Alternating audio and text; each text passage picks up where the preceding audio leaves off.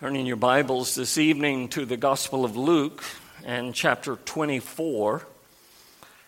Going to be focusing this evening on verses 45 through 49. So let's read together, beginning with verse 45. Luke 24, beginning with 45. Then he opened their minds to understand the Scriptures and said to them, Thus it is written that the Christ should suffer and on the third day rise from the dead, and that repentance and forgiveness of sins should be proclaimed in his name to all nations, beginning from Jerusalem. You are witnesses of these things. And behold, I am sending the promise of my Father upon you. But stay in the city until you are clothed with power from on high. The grass withers, the flower fades, the word of our God endures forever. Let's pray together. Father, we thank you for these words spoken by the Lord Jesus to his disciples, that he speaks the same words to us tonight by the power of his Spirit. And Lord, would you enable us to engage in the work of making disciples of all the nations, of bringing men and women, children, young people into the kingdom of God to serve and honor and glorify the Lord Jesus Christ. We pray it in his name. Amen. Well, our text this evening rounds out, so to speak, the final words that Jesus spoke to his disciples on that evening in which he had been risen from the dead and he came and met with his disciples. I want to make one slight correction to the message a couple of weeks ago. I think I referred to the 11 gathered together in the room and Jesus appearing to them. Actually, there were only 10 present.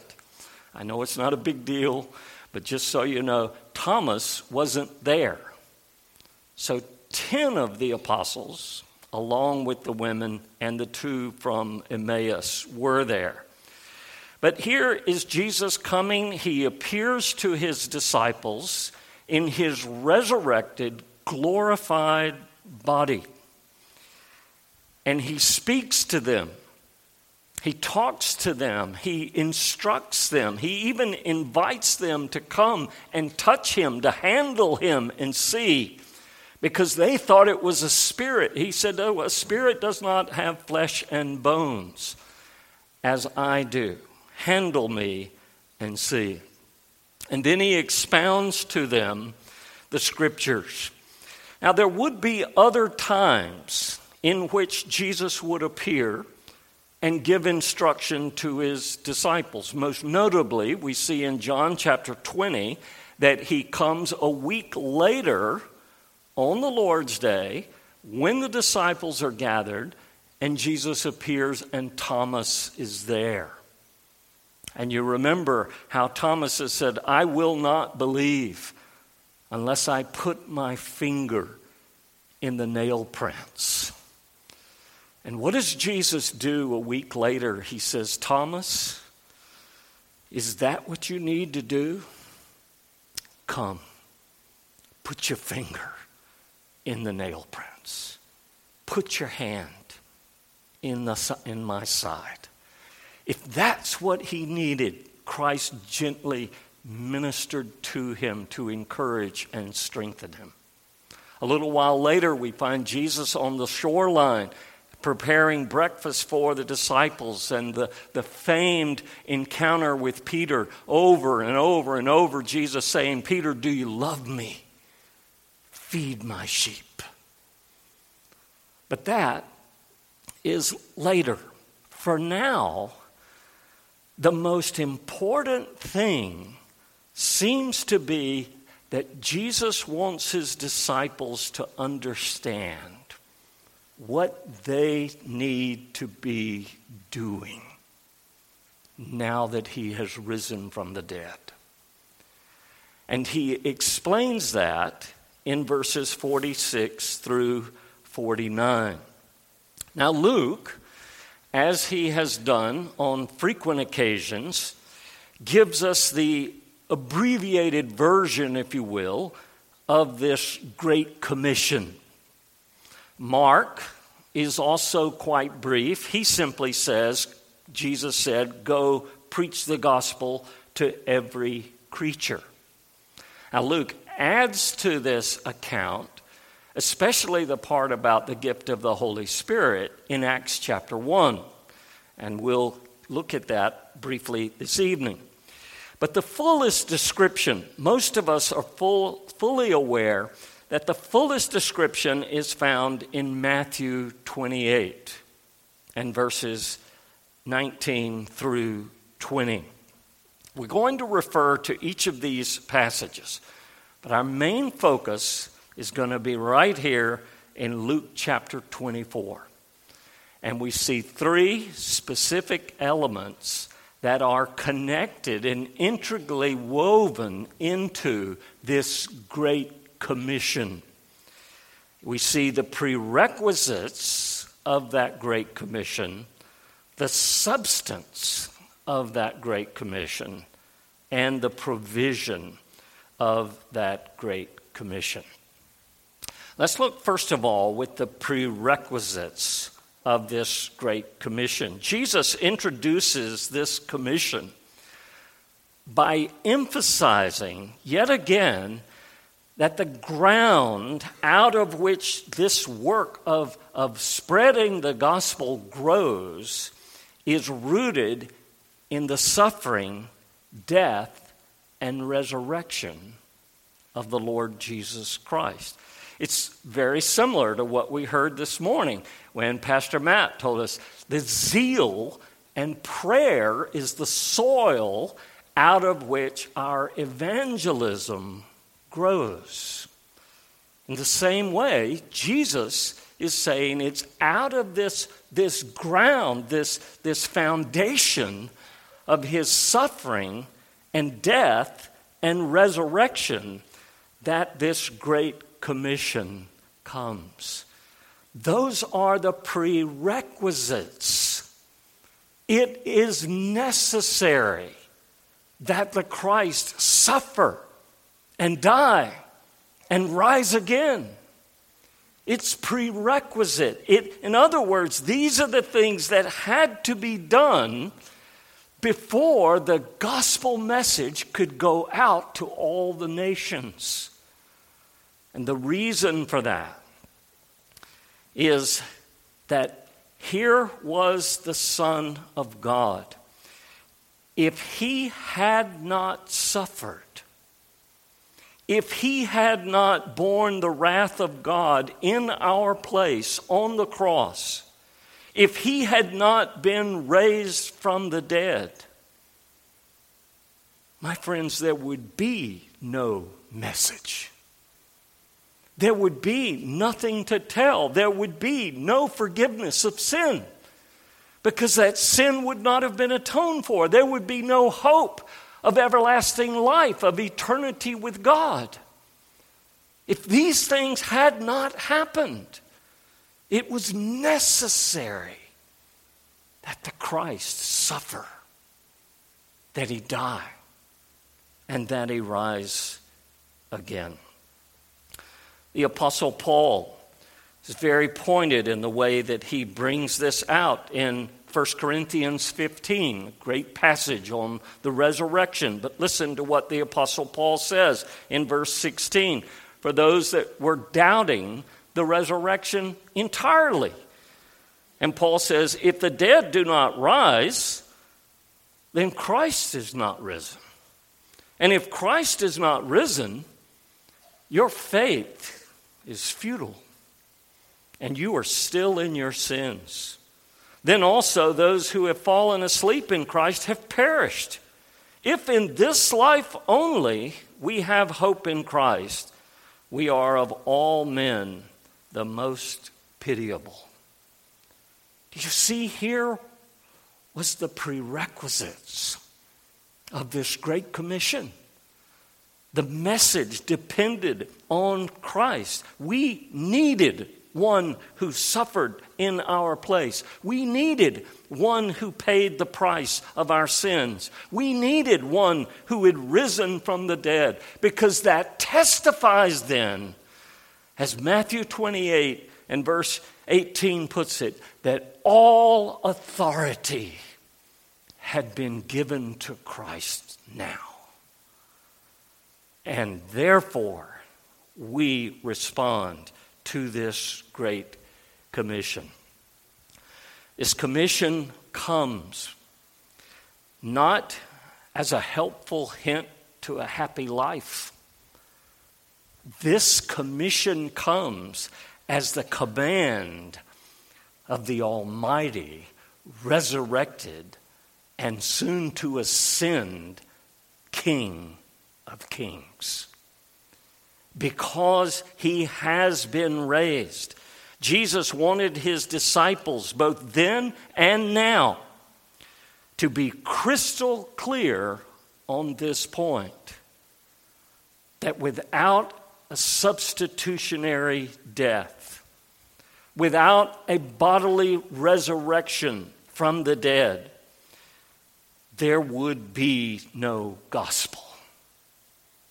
There would be no reconciliation with God, no peace with God to talk about. There would be no hope of heaven or eternity. It's very interesting that almost a hundred years ago, in 1923, the Presbyterian Church in the United States of America General Assembly formed five fundamentals to which every ministerial candidate must subscribe. They were the inerrancy of Scripture, the virgin birth, the substitutionary atonement, the bodily resurrection and the miracles of Jesus. It's the very things that Jesus is saying. This was necessary. This is what was prophesied in the Old Testament that the Christ, the Messiah, must suffer and die and be raised again. Now, my friends, this Great Commission is a great work, and it is a very important work. But listen, it cannot be done apart from the death, the suffering, the substitutionary death and suffering of the Messiah of the bodily resurrection from the grave.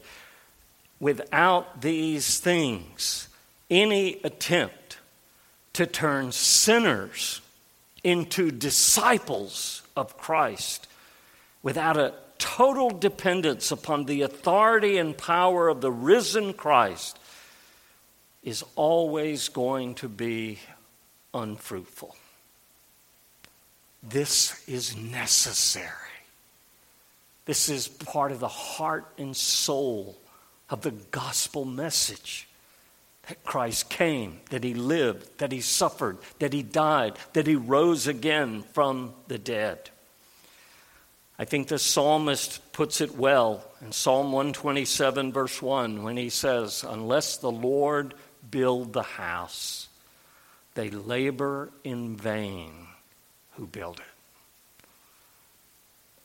There is no great commission without these foundation stones, without that substitutionary suffering and death, without the resurrection of the dead of the Lord Jesus Christ.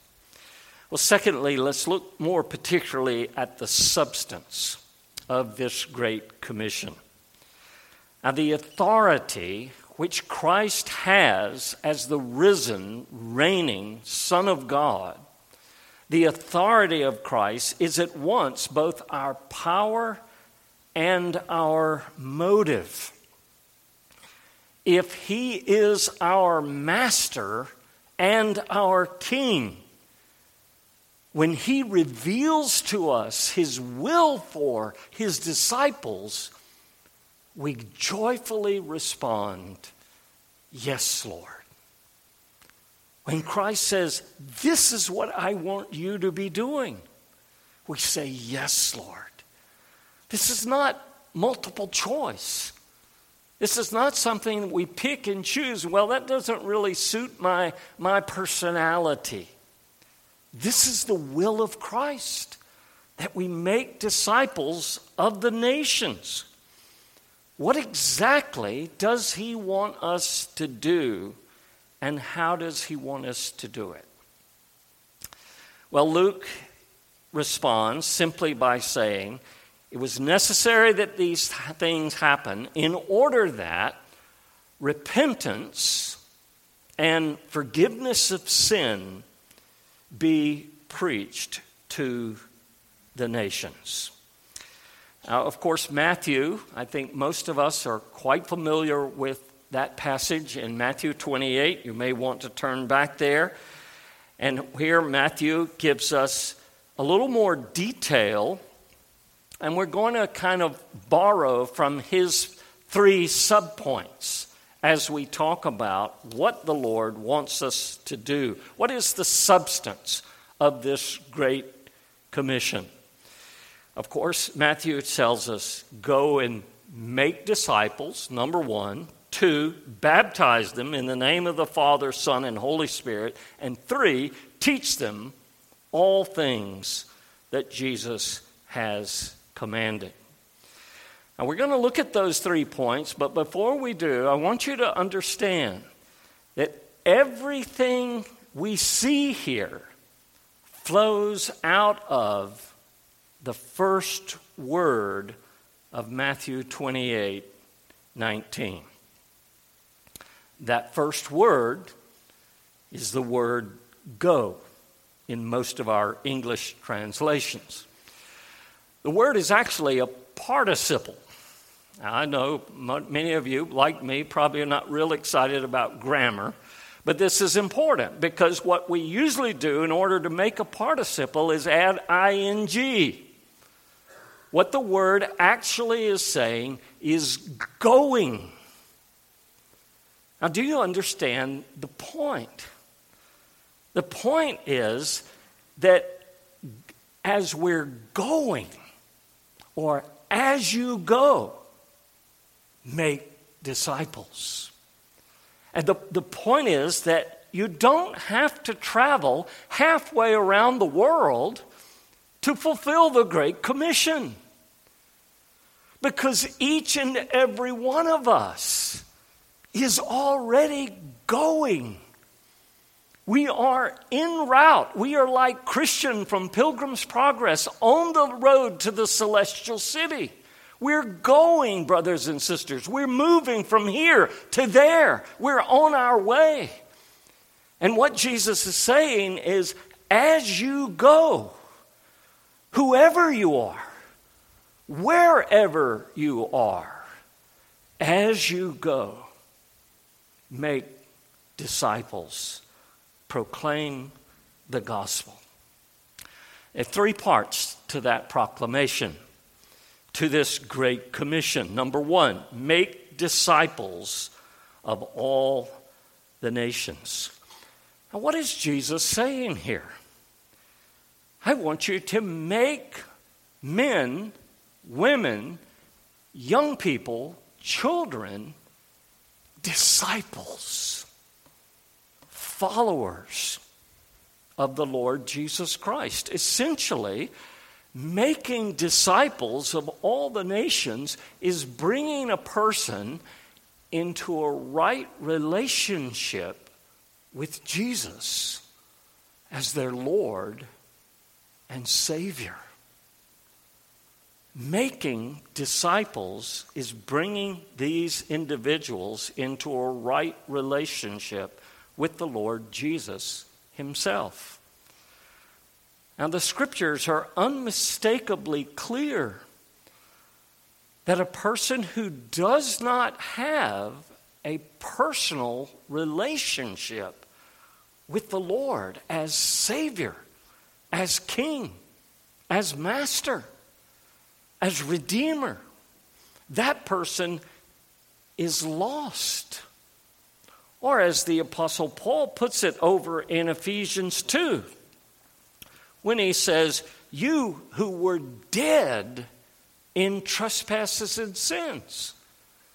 When you're outside of Christ, when you're not in that relationship of a disciple of Christ, you are dead in your trespasses and sin. In verse 12, of Ephesians 2. He says, Remember that at that time you were without Christ. You were aliens from the commonwealth of Israel, the people of God. You were strangers from the covenants of promise. All the faithful promises of God to his covenant people. When you're outside of Christ, you have nothing to do with that.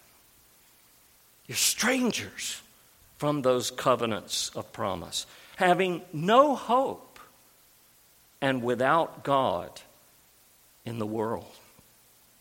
That's the condition of men who do not know Christ.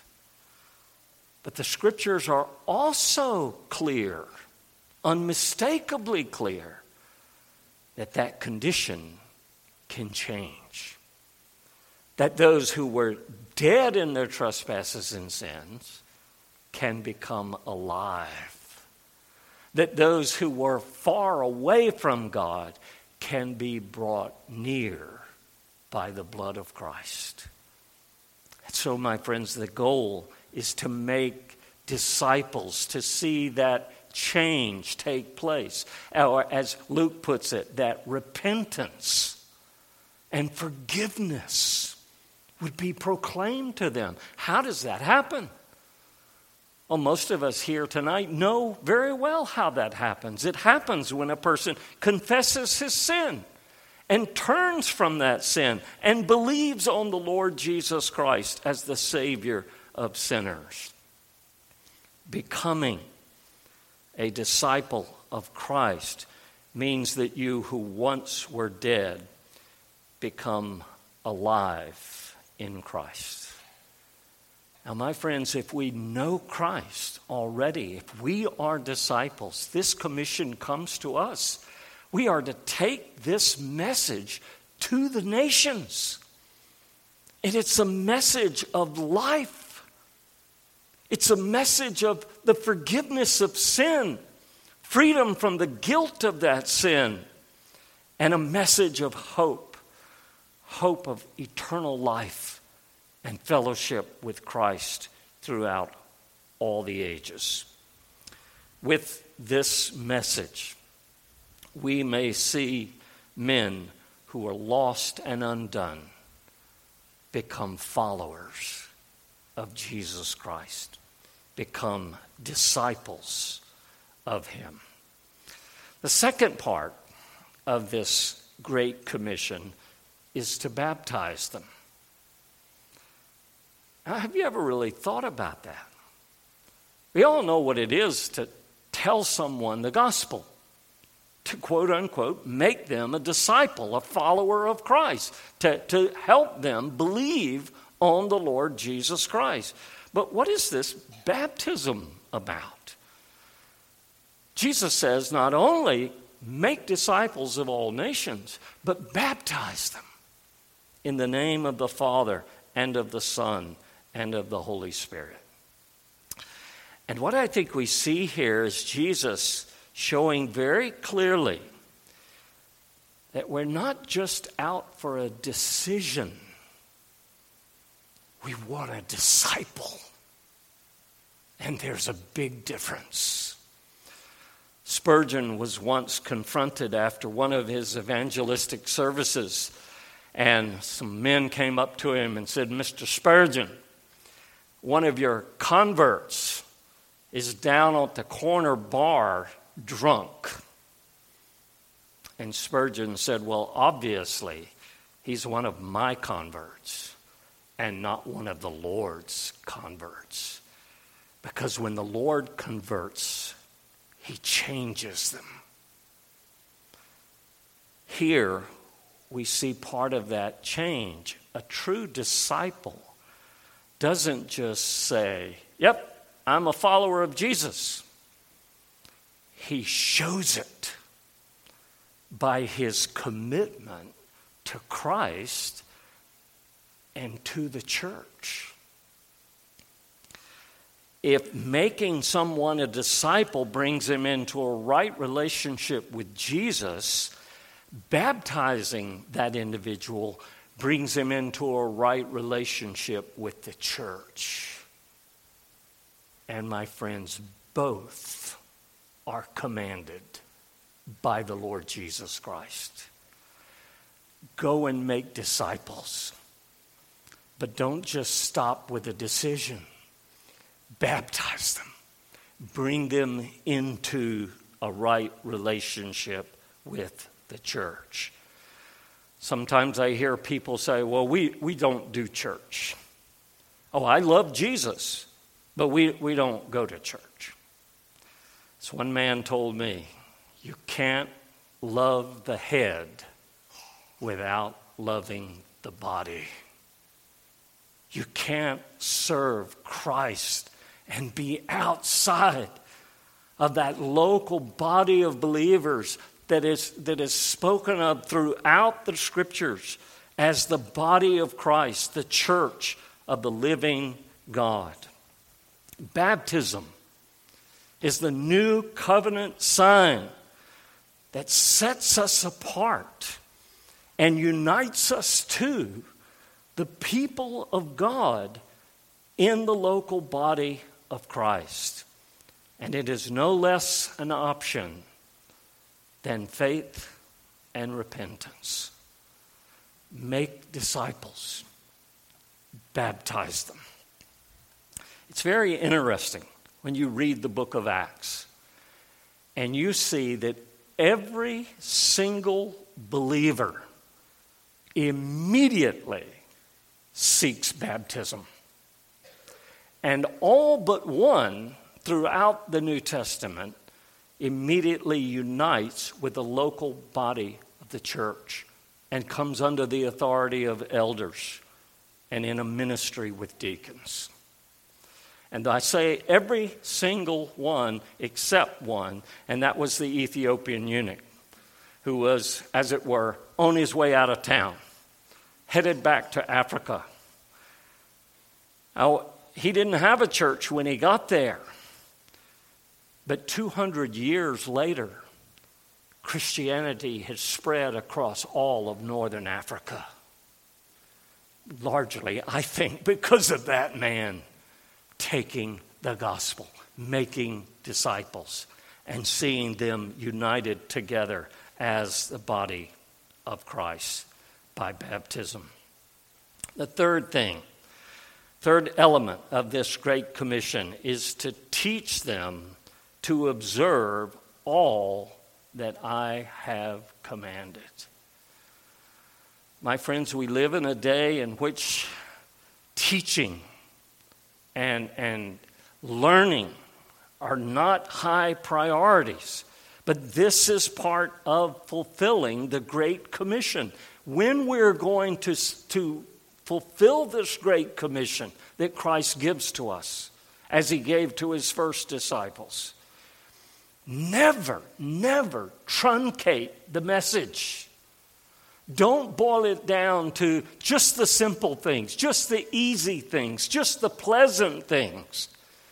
Jesus says, No, you teach them the whole counsel of God, everything that He has commanded in His Word. Not just the easy stuff, not just the socially acceptable stuff, but teach them to observe everything that I have commanded. So then, a true disciple is a learner. He's an individual who desires to grow in grace and in knowledge of the Lord Jesus Christ. He is one who's willing to be taught, to be instructed in the ways of God and what the Word of God teaches. And then he desires with all his heart to apply it to his life so that he may be pleasing to his Redeemer and his Master. So here are these three elements connected to this great commission, summarized by Luke's repentance and remission of sin, forgiveness of sin.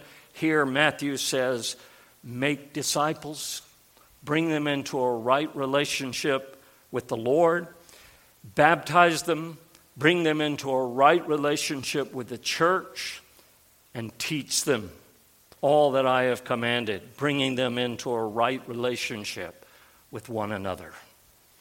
As we learn what Christ intends for us to do and how he expects us to live with one another in the house of God. Lastly, I want us to talk about the provision of the Great Commission. Now, the power of the resurrected Christ enables us to see men become disciples. Those that were dead are made alive. In the name of Christ, we baptize them. By the word of Christ, we teach them. It is a great commission that he gives us.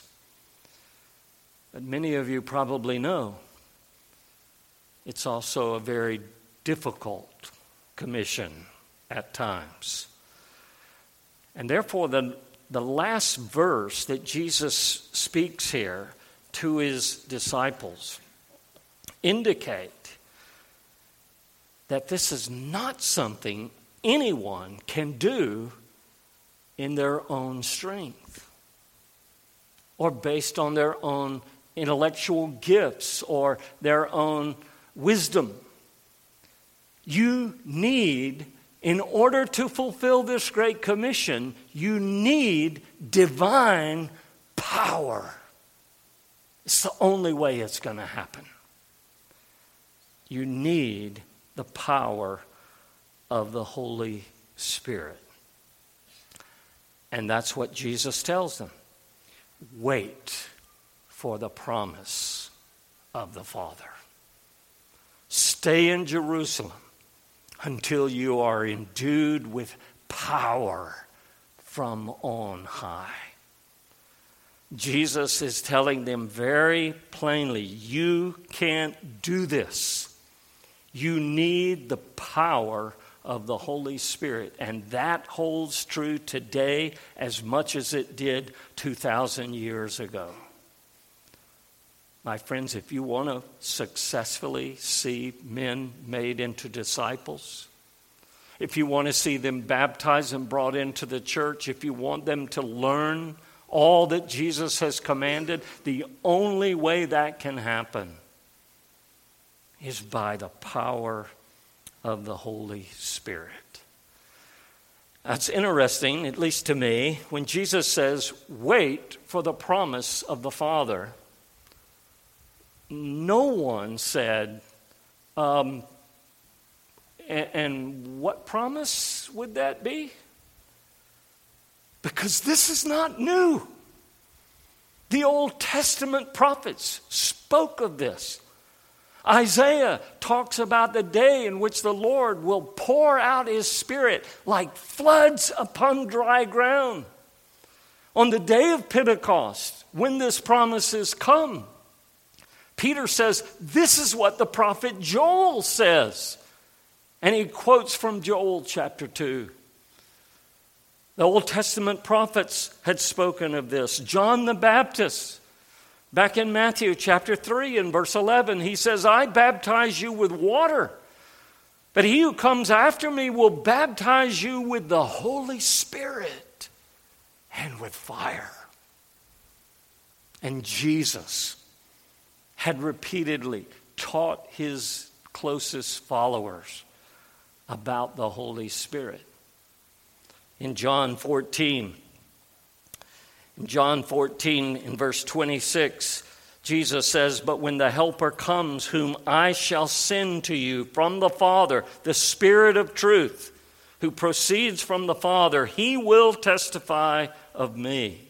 Actually, that's 15 in verse 26. 14 in verse 26, Jesus says, The Helper, the Holy Spirit, whom the Father will send, he will teach you all things and bring to your remembrance all things that I said to you. The Old Testament talks about this promise of the outpouring of the Spirit of God. John the Baptist talks about this outpouring of the Spirit upon the people. And Jesus talks about this outpouring of the helper, the comforter, the paraclete. And he will come and he will do this. Now, my friends, this happened on the day of Pentecost when the Spirit of God was poured out upon the church. Now, there's a lot of confusion in our day about particularly the baptism of the Holy Spirit. Let me give you four ways in which the scriptures speak of the Holy Spirit. Number one, the baptism of the Spirit was a once and for all historical event. And it takes place in two stages. As the baptism of the Spirit poured out upon the Jews on the day of Pentecost and upon the Gentiles at the house of Cornelius when Peter goes and preaches the gospel to them. That baptism, that outpouring of the Spirit, upon the church was never repeated. It is never encouraged. No one is ever asked if they have received the baptism of the Holy Spirit. No one is ever encouraged to receive the baptism of the Spirit because the baptism of the Holy Spirit was a once and for all historical event. And then there's the gift of the Spirit which is a once and for all personal event that takes place at conversion. And so, what do we find in Acts chapter 2 when Peter is preaching on the day of Pentecost? And the men come to him and say, Men and brethren, what shall we do? They're cut to the heart, they're under conviction. What do we do?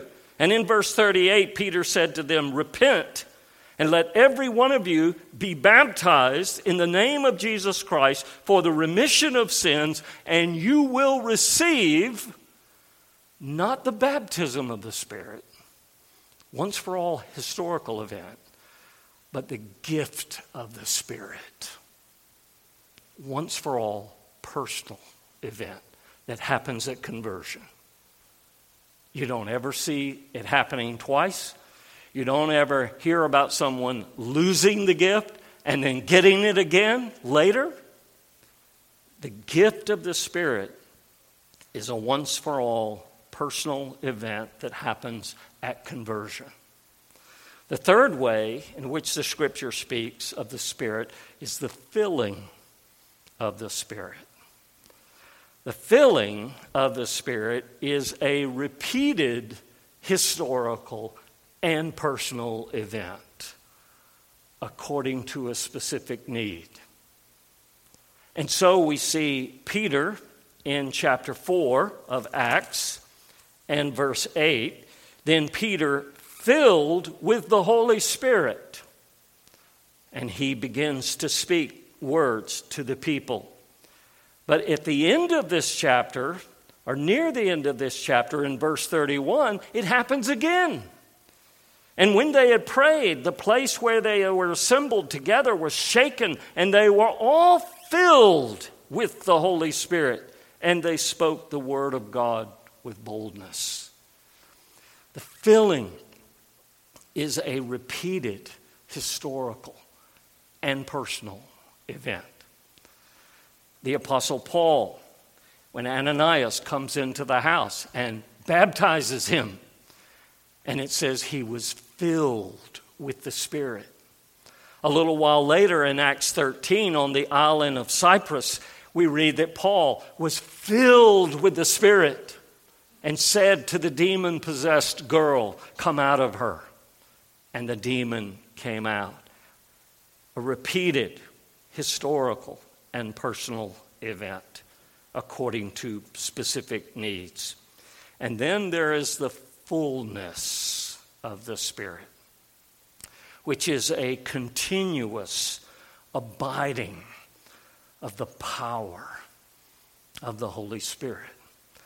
So we read tonight from Acts chapter 6 about how the apostles instructed the people to choose out seven men of good reputation in verse 3, full of the Holy Spirit. And they chose Stephen, a man full of faith and the Holy Spirit. There's a fullness of the Spirit that abides, that continues, that manifests itself again and again and again as we walk in the Spirit and not according to the flesh. So, all of these ways in which the Spirit comes, initially poured out, the baptism on the day of Pentecost, never repeated. And then the the gift of the Spirit personally and individually at conversion, the filling of the Spirit, repeated event, and then the fullness, continued abiding of the power of the Spirit in the life of the believer. My friends, this great commission that Jesus gives to his disciples wasn't just for apostles. It wasn't just for ministers of the gospel. The women were there. The two disciples from Emmaus were there, and perhaps others. They also received this commission Go, as you go, make disciples. But don't stop there, bring them into the church. You can't be a healthy Christian outside of that church that Jesus purchased with his own blood. Bring them in and teach them. Teach them everything that I have commanded in the scriptures. All of us should respond to this great commission, not in our own strength but upon the power of the Holy Spirit. We need it as much today as they did then. And what does Jesus say to his disciples in Luke 11 and verse 13? That God gives the Holy Spirit to those who ask Him. You want to be an effective evangelist? You want to fulfill the Great Commission in your day and age, in your community, in your family, in your church? Ask Him. Ask Him for the Holy Spirit to bless your labors, to empower you, to enable you, to break out of your comfort zone and make disciples of all the nations. Let's pray together.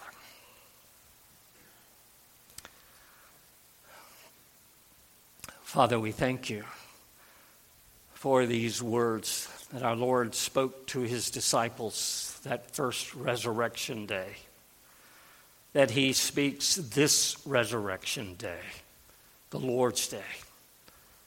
And we pray that you will bring them home to our hearts and minds with a renewed zeal and power and prayer that we might see men turn from darkness to light, that we might see those who once were dead made alive in Christ, those that once were far off brought near by the blood of Jesus. Help us and grant us power from on high to serve you and glorify your name. We pray for Jesus' sake. Amen. Let's take a few moments as we contemplate this commission from our Savior.